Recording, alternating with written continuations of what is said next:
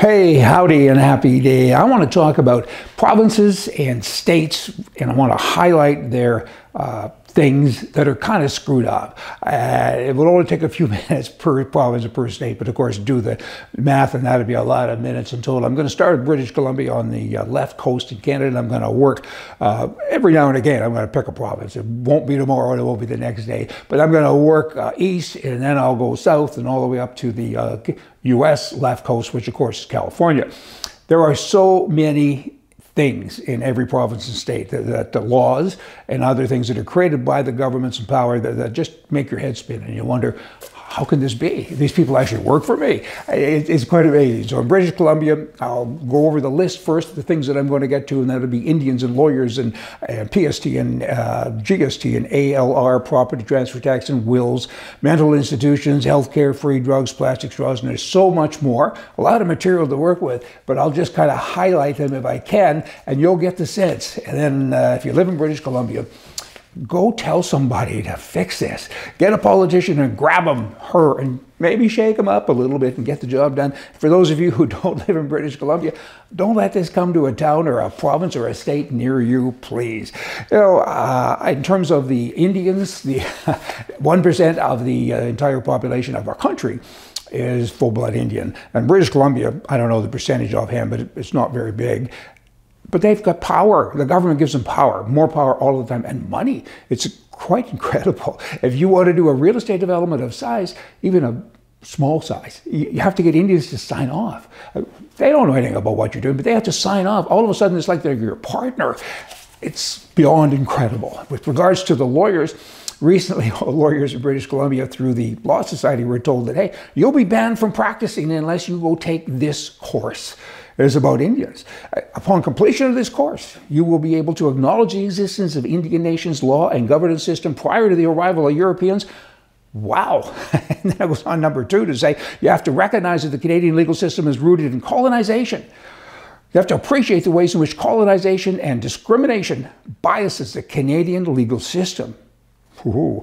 You have to understand that some of the past and present impacts of colonial laws and policies on Indians has screwed things up ad living there a little bit. You have to reflect on your knowledge and your role in advancing reconciliation. Somewhere in this mess, it also says that at the bottom of your email, it suggests that you put that you are on uh, unceded land of Indians and, you know, God bless and so on, right? Wow. Well, firstly, these guys are lawyers that practice law. I guess they haven't practiced long enough to get it right because to be on unceded land, that's illegal. That's squatting. I mean, they own the land, I guess. It's like me stealing your bicycle and I send you an email all the time and on the bottom I put, I got your bicycle and I'm not going to give it back. Ha ha, gotcha, but it's your bike. You own it. That's just not how it should work. These are people from the legal system that are talking like that. Hey, but it is British Columbia. Cars, close to 200,000 vehicles sell every year in British Columbia. And the government gets what's called the PST, property transfer tax, goes to vehicles. Now, the life of a vehicle is what? I don't know that. How many owners have a car? I don't know that. Several, and they continually get paid. Where's the money? Where does it go? You're talking billions of dollars. The average price of a car in Canada is $45,000. In British Columbia, it's higher than that. Considerably, I'm told. I don't have that number today.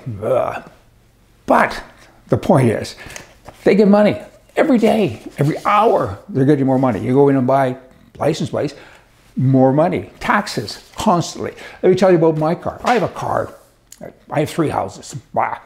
I have cars at all my places. My wife has cars at all these places. So I ordered a new car. I had a Jaguar and I sold it by auction. Who knew? At one of my auction sites, miniliveauction.com. I sold my Jag. I ordered a Cadillac Escalade. I thought, oh, American up here, don't you know? And it came in the other day. and look at this. The car was $157,478. And then the taxes started. Remember that number, 157. That's ridiculous, but that's what I do, right? Then I got PST. That's the government of British Columbia. $31,779.40. Ah, then I got GST, federal government, 10,122. And then I have the federal luxury tax, 11,779. Total for the car used to be 157 is $212,000. Well, you know they're going to want undercoating a bunch of other things. By the time I get out of there and get insurance, it's probably $230,000 for a car. Yeah, I'm going to do it because I'm not that bright. And I kind of like to have a car but I'm mad all of the time.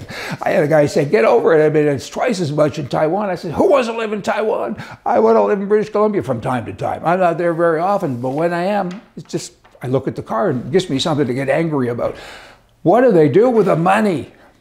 And then you get over to the uh, um, property transfer tax. This is a real dandy.